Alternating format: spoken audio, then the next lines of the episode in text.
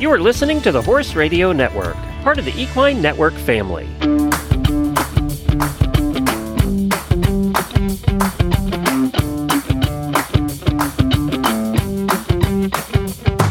Welcome to this episode of the Business of Practice podcast, where we focus on the business and human sides of equine veterinary medicine. In this episode, I'm excited that we're going to talk to Dr. Colleen Best about personalities in the workplace. I'm your host, Kim Brown, editor of EquiManagement. The Business of Practice podcast is brought to you in 2023 by CareCredit. Colleen Best is a DVM PhD CCFP. The CCFP stands for Certified Compassion Fatigue Professional. Dr. Best's PhD research focused on relationships in equine practice, including veterinarian client and referring veterinarian specialist communication.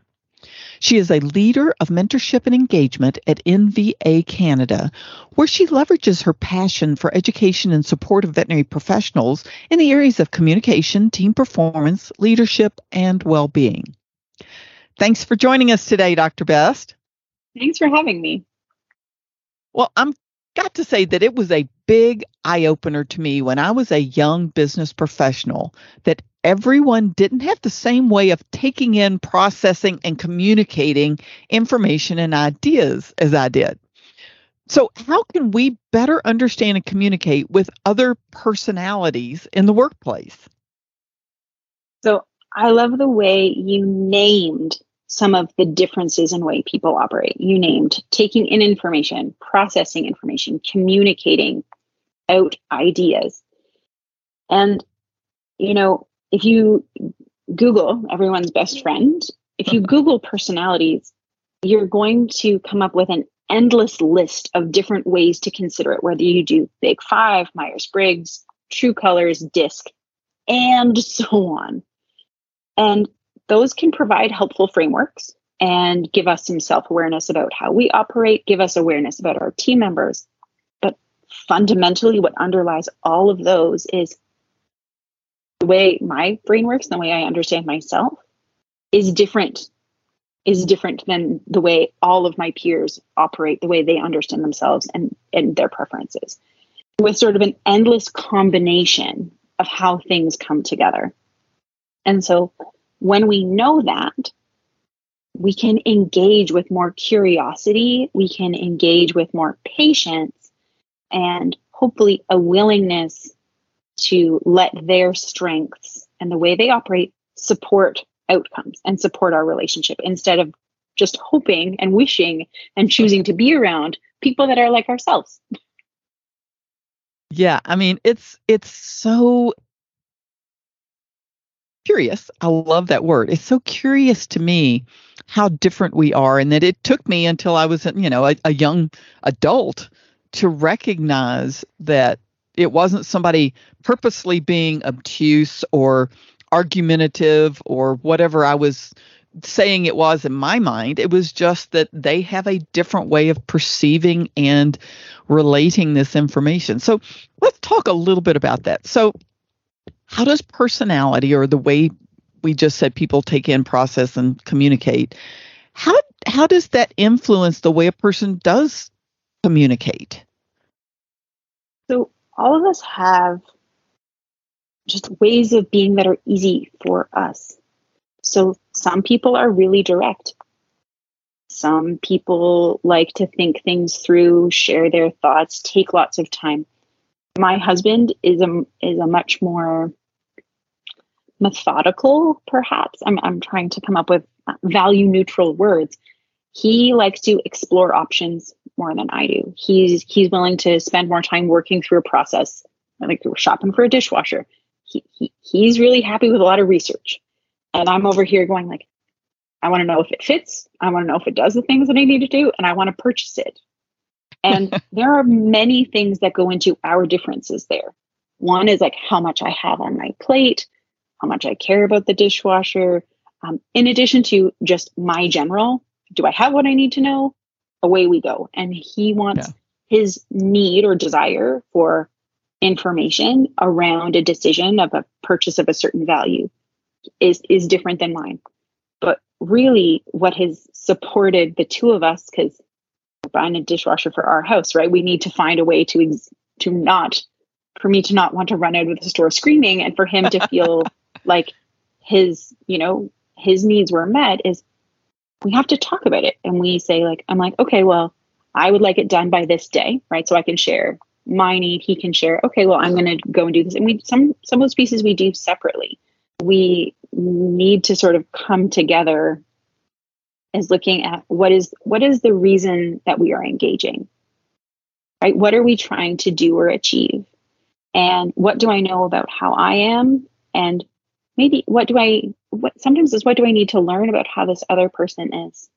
Mm-hmm. and i think you know when you were sharing your thoughts a minute ago you said you know whether they're just being purposefully obtuse or slowing me down or weighing me down dragging me to another store i think that those are all assigning value and and motivation to someone else's behavior.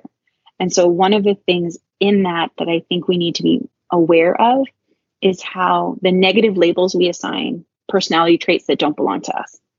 Yeah. And to try to look for strength and value in other ways of doing things to contribute to positive like it's actually great that my husband's willing to spend more time looking at dishwashers than me right? Because I, I don't want to and i might end up with something that two years down the road doesn't work as well. So looking for sort of pieces that will support outcomes as they come together looking for strengths in someone else but looking for i don't know looking for the silver lining right even though it's yeah. a difference i think is important Right. and here's one that I know I've I've heard so many people talk about in business, veterinary business and other types of business. If you're a leader, things are going to change. Doesn't matter if it's the recession, if it's COVID, if it's suddenly you're working from home, or you know we've got a, a new project or whatever it is, and people react differently to change based on again some of the things we talked about how they process. So as a leader, if you know there's going to be some changes made, how do you help the different personalities in your vet practice be more comfortable with that change? I think this is so it's so important because there while there are some personality types that are cool with change, I think the majority are not. yeah. Where we we have some concerns and we go at our need for information um, and how we what we know and how we're handled influences our feeling of safety right, right. and and so i i really think being as a leader one of the most important pieces of engaging with all of your team members and all of their personalities is empowering them to share with you what they need so as a leader hopefully we we have some self-awareness of how we operate and how, in general, our team responds to that. But most importantly, because lots of external factors influence a person's given personality, whether it is stress, their values, you know, maybe the importance of that job. If their if their partner has just lost their position and maybe their health insurance, change in that workplace might be a lot scarier and that might really require more information, more procedure, more involvement and engagement than it might have three months before when that one job was less important to their family's safety mm. and security. So I think really saying, hey, this is this is what I know, and then creating a space where people are able to share their needs or desires. Hey, could we talk more about that process? And then when someone shares that need, if it's perhaps more involved than what information we need, instead of perceiving that as distrust right which may say oh can you share more with me and you're like oh they don't just, they just don't trust me to handle it nope maybe that's how their brain works and that is what helps them cope. And we we do this with owners right? We say what what information do you what questions do you have? And we create we create and hold space for that sort of thing. It's really important to do that in our team. The same way with if you were, you know, you're all you geared yourself up to have a big town hall with your team, and they all kind of go, you, you open, you tell them, and they're like, I'm okay. Like, Wait, what? They're, they don't want to hear. Like, I, I got all ready. I have the stuff. I have a handout. Have an email ready. Or like, oh, they didn't read my email. Okay. they, they might not have needed that. They might be perfect. You know, that was fine. That was what they needed. The decision was made. They aren't attached to it. So being able to remove the this or be aware of the story we tell ourselves based on someone else's actions. And if it's pretty inconsistent, we might want to ask them some questions about it. But just acknowledging, hey, they they didn't need me to go further down that road. I'm going to trust them to take care of themselves and to advocate for themselves as long as I have been open to the point that I think they would have told me if they needed something different. Yeah.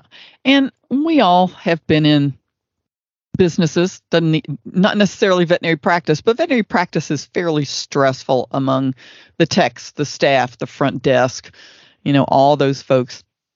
And mm-hmm. sometimes our interactions with others can get a little tense. And how do you how do you help when your personality my personality is kind of volcanic. So you know i i recognize that. And uh, i had one employee who was she was a little teary. And you know it was okay. That was how she processed stress. And so we came up with a way that i'd say okay if if you feel like you need some space to process this you say to me i gave her i don't know what these are called safe words or whatever I need a little time to think about this. Our meeting will end. You can go do your thing, and then you can come back when you have had the time to process whatever is happening. And it worked very well for both of us because it didn't make me mad that she started to cry and I didn't get it. And it didn't make her upset because I got mad because she was having a very honest emotional processing of what we were discussing. So it was it worked well. So I, how do you, but how do you do that when you're interacting with others and Susie is, you know, being a full blown winch today and, you know, Jessica has, you know, oh my gosh, she's she's over in the corner crying and somebody else is just mad and I, mean, how do you deal with all that in such a stressful environment? One one thing I'm going to share in hearing you say that, the first thing I did was I took a deep breath. And I, I doubt, I doubt my headphones caught it, but I want to point it out because when people are responding in a way that is not consistent and or when people are responding in a way that feels like it is interfering with the work that needs to be done we we as leaders start to feel stressed the Business of Practice podcast is brought to you by CareCredit. Care Credit keeps equine veterinarians at the heart of care by providing horse owners with simple, budget friendly financing options. By bridging the gap between cost and care, CareCredit supports healthy financial relationships between veterinarians and their clients. It can help them move forward with care a horse needs whenever and wherever it's needed. And our stress response is not going to facilitate, generally speaking, appropriate engagement with our team. And so the first thing is hey, I'm noticing that the feelings or the personality, I am struggling with this right now.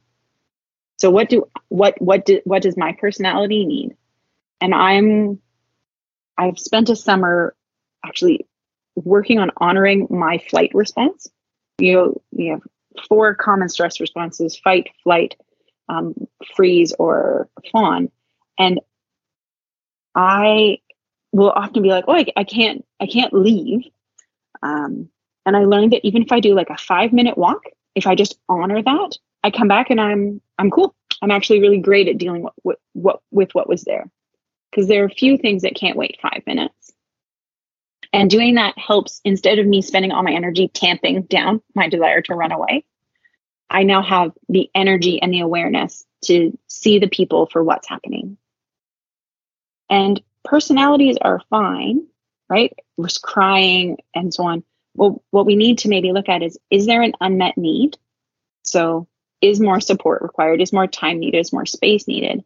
But we also have sort of a sort of community community standards and if someone is snarking at someone else that is that is not consistent with our with our practice culture with our you know practice community standard so that behavior needs to come up a different way and that might be whether it's um, insecurity, whether it's frustration, whether it's anger at not being consulted, there's something driving that behavior and it needs a different strategy. And so, how do we notice that? And then instead of punishing or shutting down, because that's a common one, right? Just stop. Yeah. Just stop that behavior. Okay. And then taking the next step. What drove that? What drove that? And sometimes it might be stuff that's outside of work, and okay, yeah. h- handle it then. And I, I say handle it, and I sounded firm there. Actually, mean in like the gentlest way. Okay. I hear that that's really hard. Um, and maybe today is a really great day for you to do stalls or go do some inventory or go stock a truck. Because because the combination of things that is occurring today y- you you need some space. Doesn't mean you can't be at work right?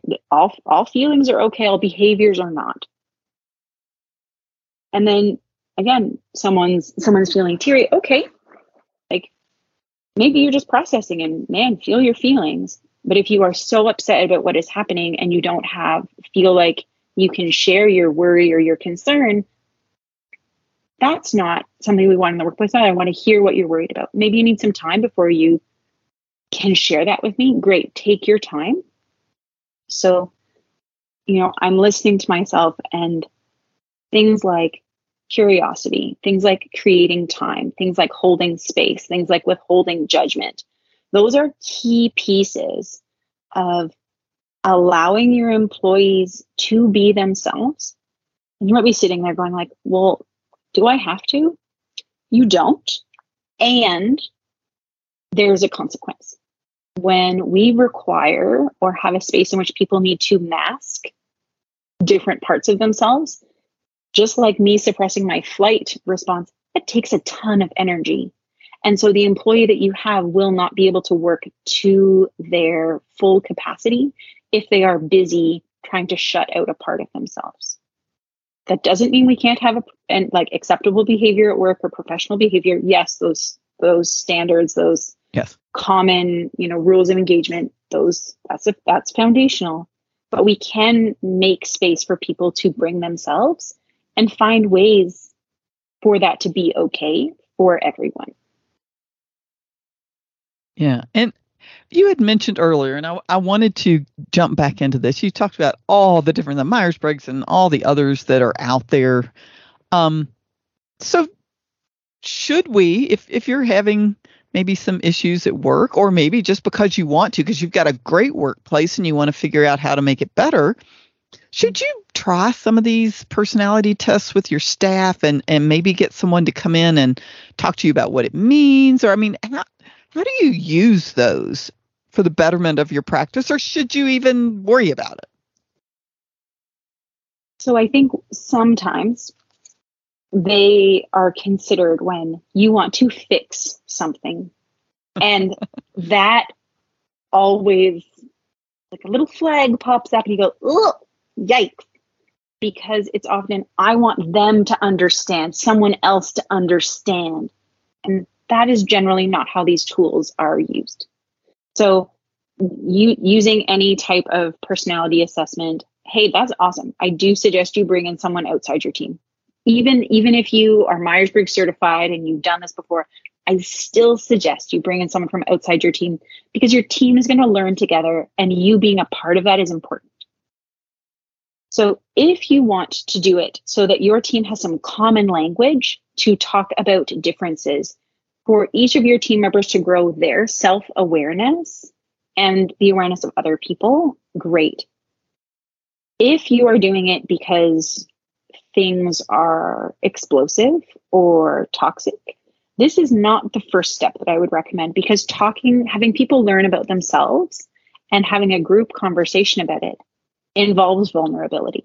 Yeah. And the last thing that you want in this activity is to start to blame and shame and point fingers yeah. And then say, like, and that's a problem.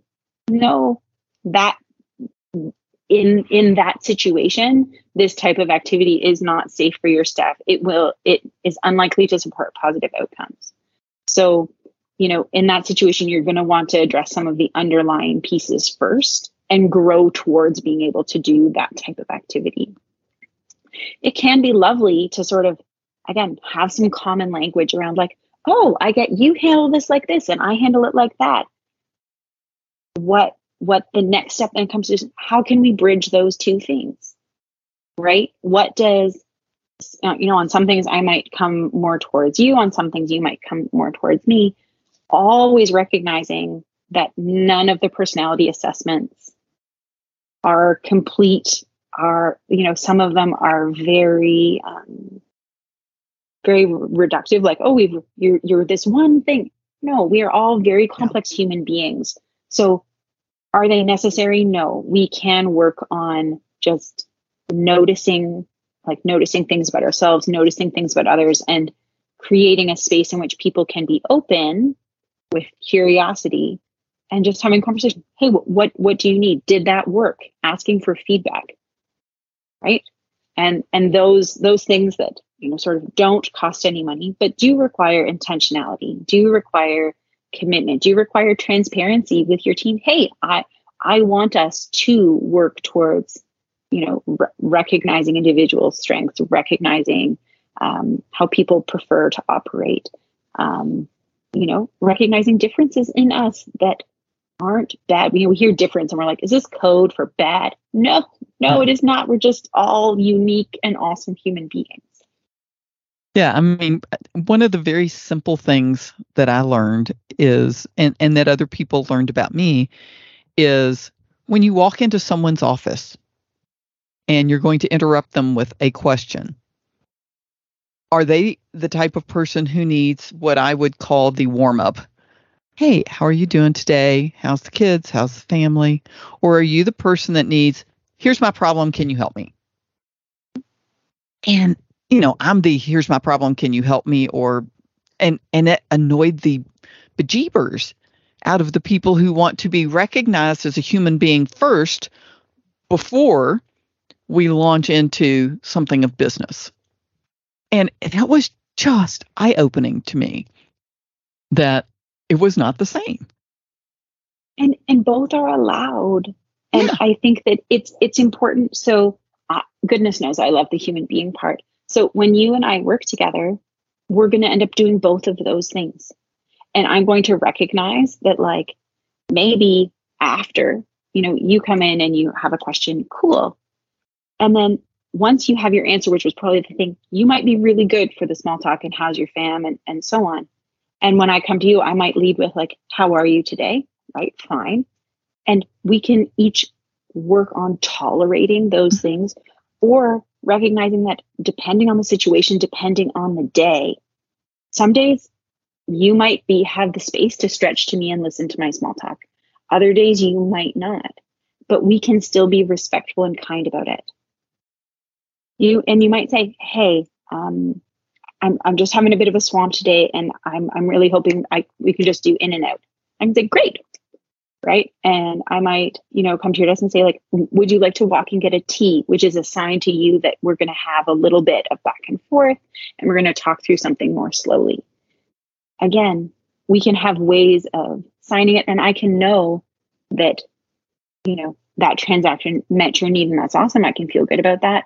And that you're still a human and that overall our relationship is strong and not purely transactional, right? So both and is important. And it's easy to want someone to stretch to you all the time, especially the folks that you know, this is commonly said introverts often need to be more extroverted. And then there's you know, sort of a meme that floats around that's like, how come no one tells the extroverts to be quiet? Both and right? Sometimes the extroverts do need to sit down, and sometimes the introverts need to stand up, right? So when we make and hold space and allow people to feel comfortable stretching, right, then we start to get the best out of everybody all the yeah. time. And we don't end up with, I don't want to work with them or they're this way. Yeah. We can, we can just know that we're all different. Yeah. And that you just brought up the introvert extrovert. That's one of those, you know, I should just have a totally different conversation about that because I think that is so misunderstood and people so throw it out there all the time. So we'll we're we're not going to get into it today, but in talking about working relationships and dealing with different personalities. Is there anything else that you would add? I want to mention one thing that I haven't said yet, and I want to say the word neurodiversity. And I want to say that because it is something that, sort of on a societal level, we are newly understanding.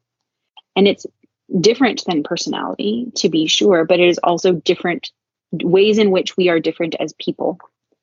And it it comes up in my family, which is easy. Um, and it, even it, so I've known my husband for a while now, and one of my kids is sensitive to textures on his skin, and my husband is not, and I am as a grown up. Well, guess what? As a grown up, I choose my own clothes. It's not a problem in my day to day life.